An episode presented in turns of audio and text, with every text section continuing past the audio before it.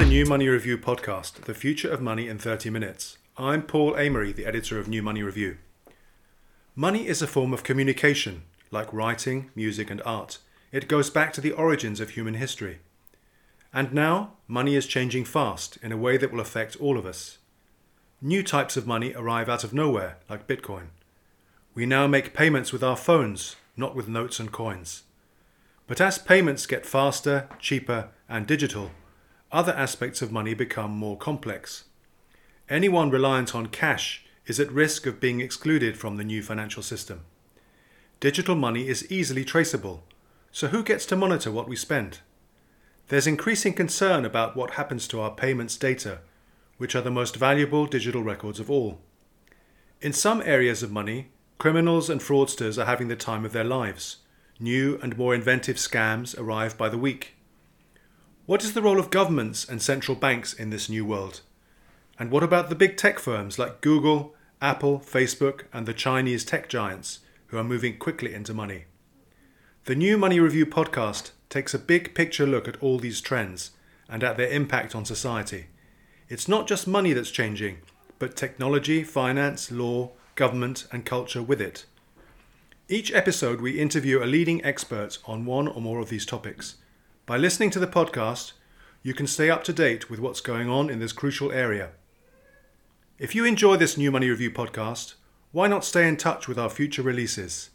You can subscribe at iTunes, Spotify, or your usual podcast provider.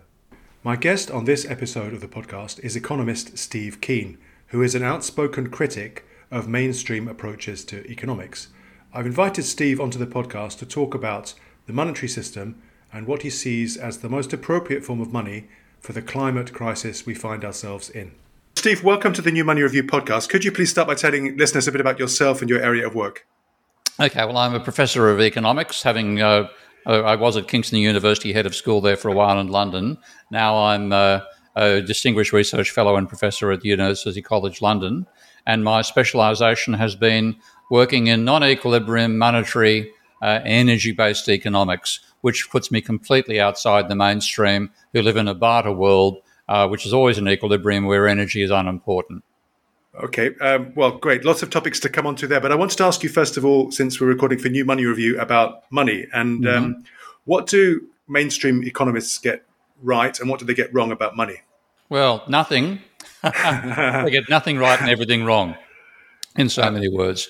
And, and like, I'll start with a, a quote from uh, a tweet from Tony Yates, who's a, a, a mainstream economist I know through Twitter. Uh, we had a pretty antagonistic beginning. We could actually get on quite well these days. But Tony, out of the blue, put a tweet out a short while, about a year and a half, two years ago, saying that uh, uh, it's best to learn economics without money. Uh, and then bring money in later for all the confusions that, that money causes, all the complexities. And uh, you can even have model banks without money. Yes, he says. Well, that's total nonsense, in my opinion. And, and, and I think it's although nowadays in the opinion of the Bank of England and the Bundesbank capitalism is fundamentally a monetary economy. You have to money the monetary system. And when you look at it, everything about uh, money and debt and so on that the mainstream believes is false. It's really effectively the same as going from uh, the Ptolemaic vision of the uh, solar system, where the Earth is the center and the Uh, uh, the the sun, the moon, and the planets and stars orbit around it, to the vision we know which is correct, that the Earth, that the Sun is the center of the solar system, and we're one of several planets. So it, it's it's completely wrong. They they use barter when it should be monetary. They presume the economy is in equilibrium when it's far from equilibrium, and they argue that government debt is bad and private debt is good. And though it's not black and white either direction, fundamentally private debt is dangerous and government debt is safe. Right. So is it is it fair then to say that money has a much greater role in in in your view of the world than is assumed by classical economics? Yeah, I mean classical economics or neoclassical economics really wants to ignore the monetary system. So they come up with a couple of models of how banks operate, and then banks don't turn up again in the macroeconomics. So the standard neoclassical macroeconomic model has no role for banks, no role for private debt, and no role for money. So uh, they, they have models of banking they call the fractional reserve model of banking um, and the loanable funds model of banking. And in both cases, what they uh, certainly with the fractional reserve banking model, they say, well, the government determines how many reserves are created, and the government determines the ratio between reserves and loans, and therefore the government controls the money supply. And if anything goes wrong with the money supply, it's the government's fault. But that's they, they dismiss it at that point, and the macroeconomic models are models of a barter economy. Yeah. Now you mentioned the Bank of England and the Bundesbank. I, I, I know from having read the, uh, I think the page on the Bank of England's website that they say you know banks create money. So yeah. um, this is actually a, quite a, a change of a shift in, in view amongst the governments and central banks. This admission. Yeah. Um, it, it's it's a change in view, but the, the, as usual, the mainstream economists haven't understand what it meant. So they they trivialize it and say we've always said banks create money. You know, we have this reserve fraction reserve money creation system. So the government creates hundred dollars or hundred pounds worth of uh, money by giving it to a um, welfare recipient. The welfare recipient puts hundred dollars, hundred pounds in a bank. The bank hangs on to ten pounds and lends out ninety, and through a chain reaction process that 100 pounds of government created money becomes a thousand pounds of, of, of bank created money. And that's so, we, so we've, we've taken here banks create money. And the trouble is, the Bank of England and the Bundesbank both said reserves have nothing to do with money creation. The mere act of a bank creating a loan creates money at the same time. Yeah. And that is a that is a dramatic shift in the understanding of central banks, and it now puts them well ahead of the academic economists that central banks used to uh, effectively reproduce. Right. So, so uh, in your view of the world, um, the level of private debt in an economy is is one of the most important ah, we, indicators, and it's something that we should all monitor closely. So, what, why is that? Because private debt is part of aggregate demand. I create rather the change in private debt is part of aggregate demand. And this is the part not only the mainstream got wrong, it's something which most of my heterodox friends didn't understand either. And this is a original contribution by me to to make the case that credit is part of aggregate demand. Um, so if you the way that the, the mainstream models banks um, as a um, uh, the act, act, active lending, one of the models is called loanable funds. And the idea in loanable funds that you know you might have a deposit account at Barclays, and I've got one uh, also at Barclays. Just make it simple in the same bank, and you you lend me money, so you transfer you know hundred pounds from your account to my account. Your account goes down by hundred pounds, so you've got less money to spend. Mine goes up by hundred. I've got more money to spend. You will be less able to buy. I'll be more able to buy. So the lending doesn't change aggregate demand. So if you lend me money, it changes who in the economy has money to spend it doesn't change the aggregate amount of money or the spending. And that's their model of lending. Now, in the real world, the way that lending and spending happens is you get a, a, you take out a loan with a bank and a bank gives you a deposit at the same time so the yep. bank's assets rise and your and and the and the bank's liabilities rise at the same time and then you borrow that money to spend it so nobody borrows for the sheer pleasure of being in debt you borrow to spend and therefore the money which is created by a bank when it lends you becomes a debt for you and an income for the person who, on whom you spend that. So credit is part of aggregate demand, and I've proven that um, and published it in a, couple of recent papers and it's coming out in my new book, which is coming out in October, the New Economics and Manifesto. So it's provably the case that if you have a banking sector which creates money by creating loans, that that a new new money, new debt created, and that uh, debt is the amount of dollars or pounds you owe at some point in time. Credit is the change in the amount of debt you owe.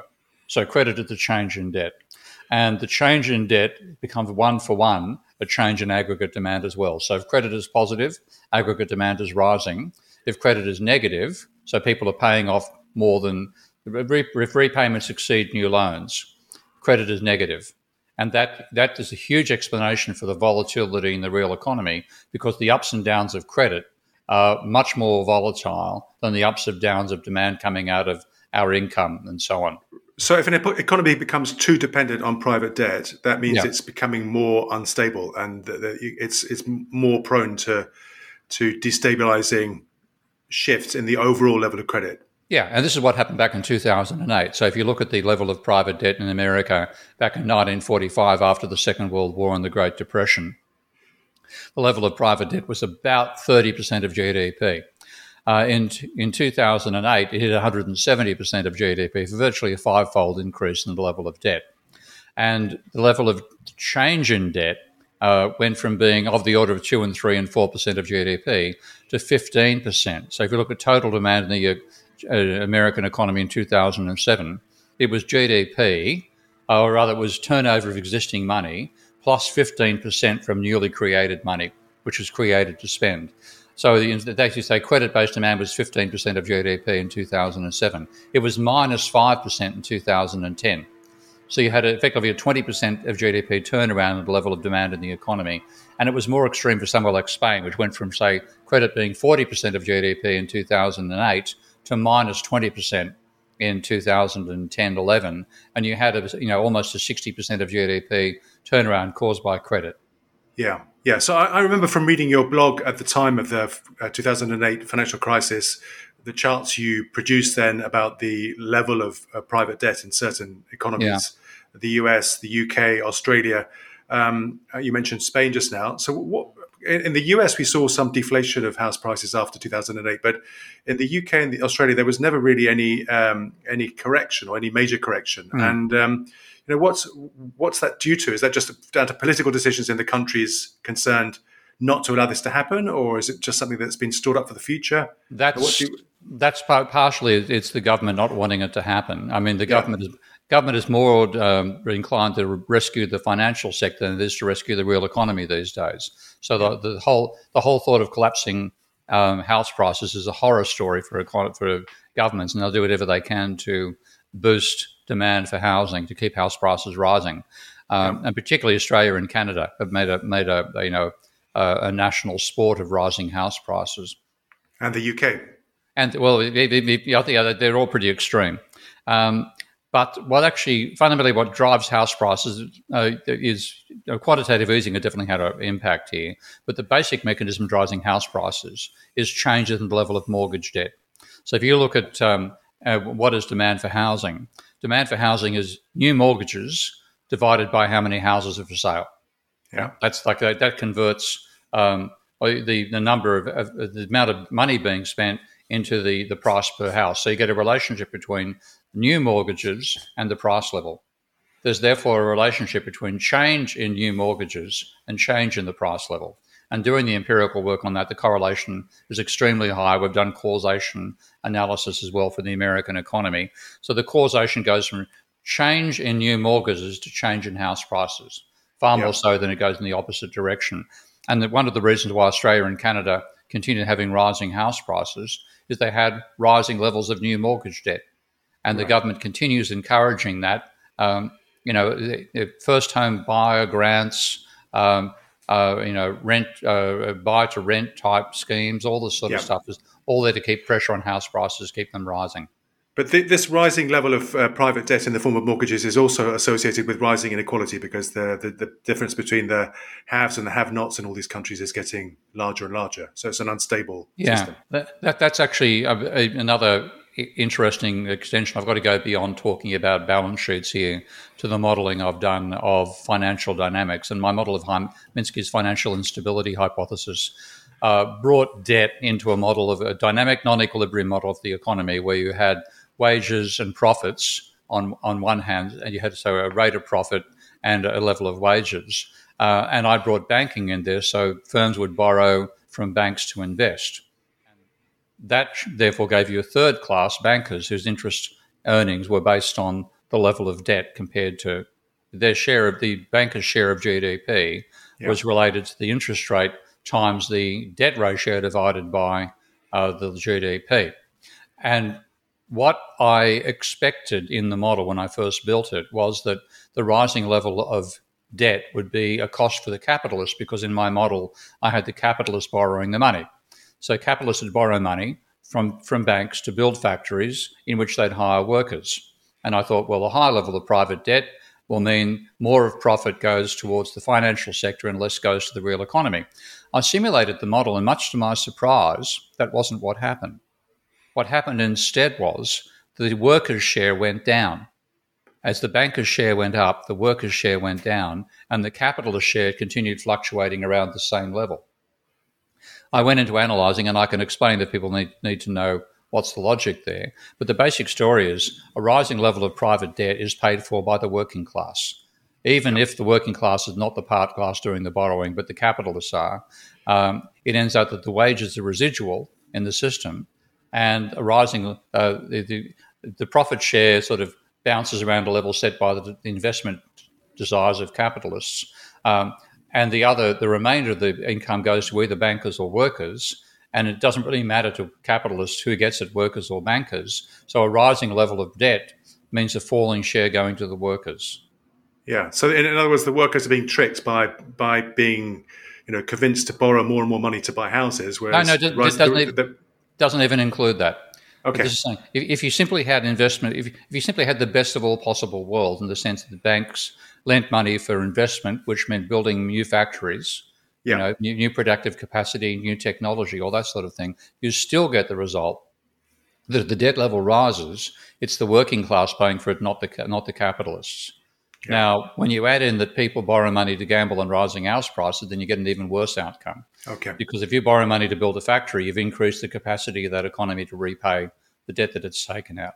But yeah. if you buy it to drive up house prices, you add to the debt level without doing anything about productive capacity. Yeah, uh, let's let's return to um, money for a second. So yeah. since 2008, the um, the governments around the world, central banks have um, in, you know, started um, you know ma- major quantitative easing programs. They've cut interest rates to zero or near zero, in some cases now to negative territory. What has been the impact of those policies, and you know have they made the underlying situation better or worse? They've made it worse. And the ironic thing is, you actually see them admitting why they did it. And for once, what central bank wanted to do is what central banks actually did, and that is to increase asset prices. So if you read Bernanke back from 2009, 2010, when he's justifying starting QE, his justification is that it will, quantitative easing will, by buying bonds, mean that the financial sector, from which they, they bought most of the bonds from, will have will not have uh, have to have bonds for an income earning asset. So the alternative is shares. So they'll buy shares, and the shares will rise in price. That will cause a wealth effect, and the wealth effect will stimulate consumption. That was the overall logic. Now, generally speaking, that is a, a reasonable description of what they actually did. What it meant was they made the wealthy wealthier, and they thought that would then stimulate consumption. Now. Yeah if, if you have any knowledge of income distribution and spending at all, you don't have to be a Keynesian to know this. Even though the wealthy have got much more money, they spend the money they've got much more slowly than the poor would do if they got the same amount of money. Yeah. Um, and therefore, the, the what, what that has done is make the wealthy wealthier, slightly stimulate consumption, but drive up asset prices, amplifying the inequality that was caused by the rising level of private debt in the first place. Yeah, and presumably the, the policy of, of stimulating consumption at all costs is now running into you know the the, the major problem of um, of environmental depredation and climate change and all these things which are kind of natural barriers to to growth at any cost economics. Yeah, I mean, even neoclassical economists are, are largely responsible for the travesty we're seeing there as well, uh, yeah. uh, because they, they, have completely un- misunderstood what climate change is treated it as something as benign as a sunny day in England versus a cold day, uh, and completely mis, uh, misrepresented the dangers, the risks involved.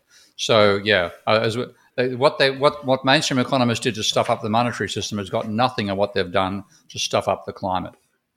Right. So, um, wh- where do we go from here? I mean, we're obviously not in a great situation. What's the best way out of where we find ourselves? Well, what I've been arguing for for a long time is a debt jubilee. And I never thought it had a chance of becoming a policy. So I wrote it up in about 2011, 2012, and then haven't developed it since then. But when COVID came along, I thought there's actually a possibility that we will see a, a debt jubilee.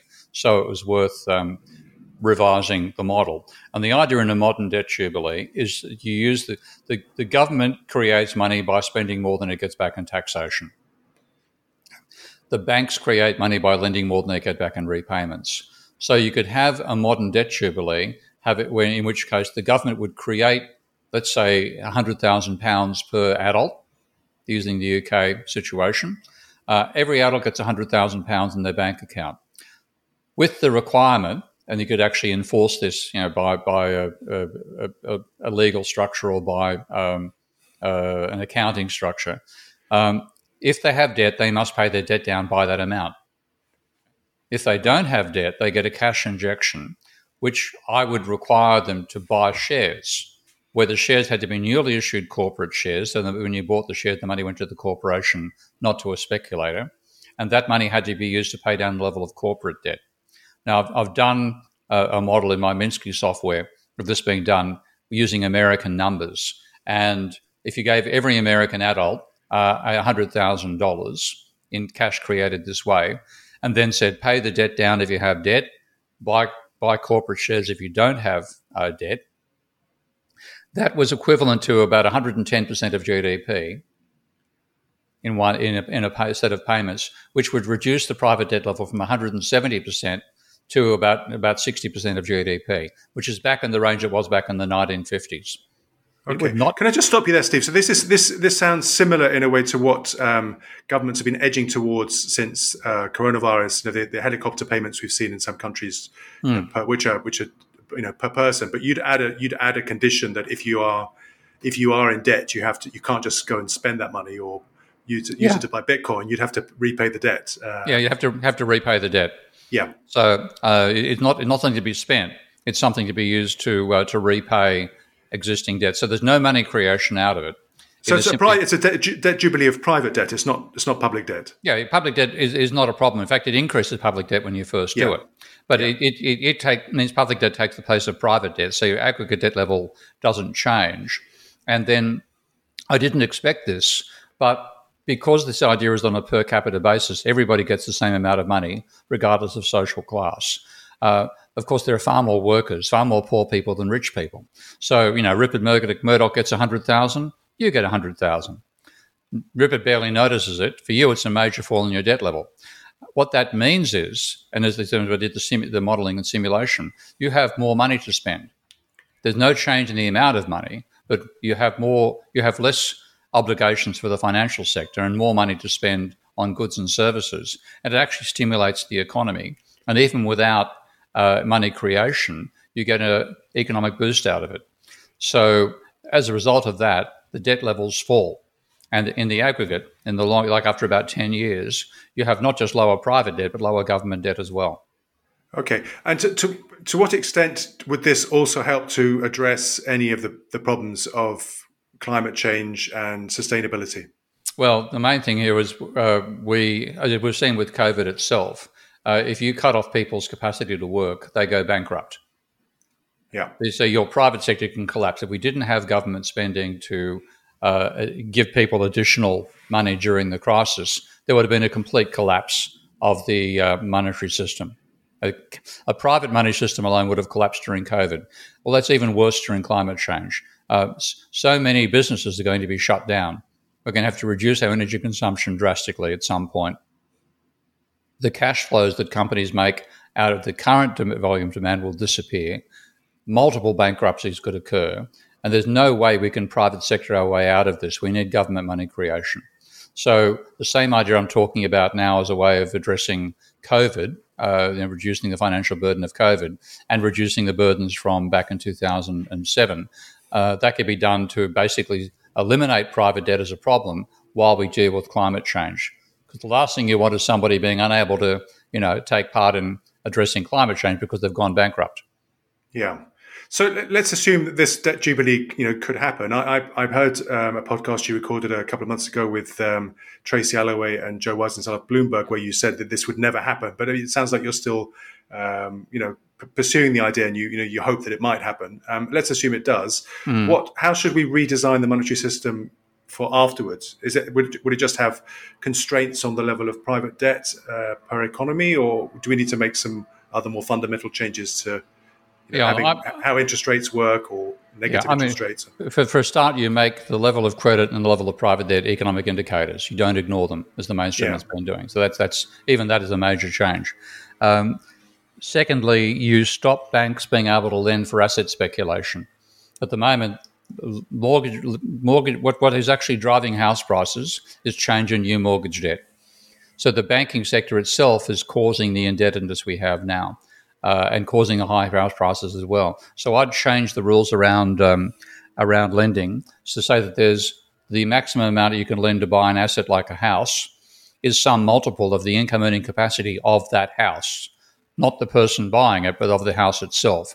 So if you and Rupert Murdoch are competing over the same uh, house, both of you could only borrow the same amount of money. And the person who would win would be the one who, inverted commas, saves more. Um, so the idea is to break the positive feedback or amplifying feedback between uh, change in mortgages and change in house prices, eliminate that. Uh, I, I, I would want, I still want to have banks involved in money creation, but I want that to be money creation for firms for working capital and for entrepreneurs. And that may involve letting banks take an equity stake in companies rather than taking a debt stake to encourage entrepreneurial lending. Um, so I, I, see a role for private money creation, but fundamentally, you would have much more government money creation, and that comes through having uh, sustained deficits because the deficit creates money for the private sector without creating a debt for the private sector. Okay. Um, now, there's been a great deal of interest in um, alternative views of economics, of economic history since the financial crisis. A re- renewed interest in Marxist theories, a, re- a, lot of interest in Austrian economics. Um, you, you, yourself have done a lot of work in complexity theory. Um, is this a very exciting time to be an economist? Um, it's a very scary time because I think economists are going to cause the collapse of capitalism. Not myself, obviously. I'm fighting against the mainstream. But the reason we have the ecological crisis is not just because Exxon and um, the coal companies wanted to continue polluting to make money for themselves. Economists, neoclassical economists, having a fantastical view of how the economy operates, believing that the economy could not be challenged by anything, the economy can cope with anything we throw at it, therefore assumed climate change was no big deal. And their own uh, numerical estimates of the damage from climate change are absurdly bad, absurdly wrong. And that's led us to believe that climate change will only knock a few percentage of G, uh, percents off GDP in the future, and and you know, less than 0.05 uh, percent effect on the growth rate, which is rounding error. You can't even measure that in economic statistics. That's the sort of argument they've been making, and they are profoundly wrong. So um, it's exciting in one sense, but I think part of the excitement should be we've got to shut down economics departments around the globe. The, the, right. It is a dangerous belief system for the sustainability of human society. Right. So you think that the continuing in, in, with the economic theories we have will will, will land us at a kind of totalitarian command, you know, fully public uh, sector. Yeah, I, I think uh, that's command-driven economy, which is. Which I think is, that's inevitable in the short yeah. term, meaning the next twenty to thirty years. We're not yeah. going to get the market system could have got through climate change if we'd implemented the sort of policies the limits to growth put forward back in 1972, 73. Uh, and of course, the economists were responsible for completely trashing those recommendations and trashing the analysis and saying, let's go for growth, go gung ho. And the result of that is we're now consuming three times as many resources as we were back in the 1970s. Our load on the planet is that much higher. The rate at which we have to change to not cause ecological catastrophe for ourselves as well as the other species on the planet is so much greater that there's no way a market can do it. It's effectively going into a war economy with rationing for the private sector, redirection of everything towards re- uh, reducing our carbon load in particular, uh, pulling back our damage to the rest of the biosphere to reduce uh, damage to biodiversity. Uh, and in that situation, capitalism without government money flow would collapse completely. So the only prospect is government control. And that's going to be the direct result of neoclassical economists. And, and, presumably government control country by country with, with conflicts between those countries. Oh, yeah, absolutely. I mean, the, uh, the, the, question is where is the first major catastrophe going to strike? Uh, I, I, don't particularly recommend the new Kim Stanley Robinson book, um, Ministry for the Future, but it's it starts with an opening chapter where there's a catastrophe where everybody thinks there will be a catastrophe in India with what they call a wet bulb uh, catastrophe, where the temperature and humidity is such that people can no longer sweat to reduce their heat levels. So within three to six hours, a healthy person will die of heat exposure. And that's the opening scene of the novel, and all these people die in a city in India. But we saw what happened in Canada just earlier this year with a heat dome. Yeah it's quite possible this could happen in another country. And I'm, I think we won't actually wake up to how serious climate change is until we have a genuine catastrophe, as in something like a wet bulb catastrophe or a, a superstorm, killing hundreds of thousands of people in one location and saying, This is a taste of what's coming your way. Then we'll start taking climate change seriously. But until that happens, I think we're going to continue down the same train, making the ultimate situation worse. Yeah. What what what can we do? I mean, if anything, uh, um, at an international level to improve coordination, to to have a sounding board. Um, I'm thinking about the you know the current economic and um, or monetary system set up that we've inherited from Bretton Woods, and then the, mm. the dollar-based system that's been in place since 1971, um, which seems to be breaking down. You know, is what if any steps could we make globally to try and improve coordination of policies and, and, and share the burden? I think that's a mistake. You think I, what's a mistake? I, am trying to coordinate. Okay, right. I, I, think it's one of our problems because I mean, if you you may have seen a video uh, recently of of, uh, of investigative journalists talking to a couple of lobbyists in Washington for the coal industry, pretending they were you know researching for them as being yeah. lobbyists for, the, and and the guys saying, look, we support carbon pricing because we know it'll never happen. Yeah. And so the, the, the, the, coal companies are very avidly going after either carbon pricing and carbon taxes because they know it won't get through Congress and we can look like we're doing the right thing and end up doing nothing at all. I think a similar thing applies to international agreements. People jet off to Scotland, they speak for three weeks, they come back home, and an immense uh, flurry of activity leading to no change back at home. So I would rather do it on a national level.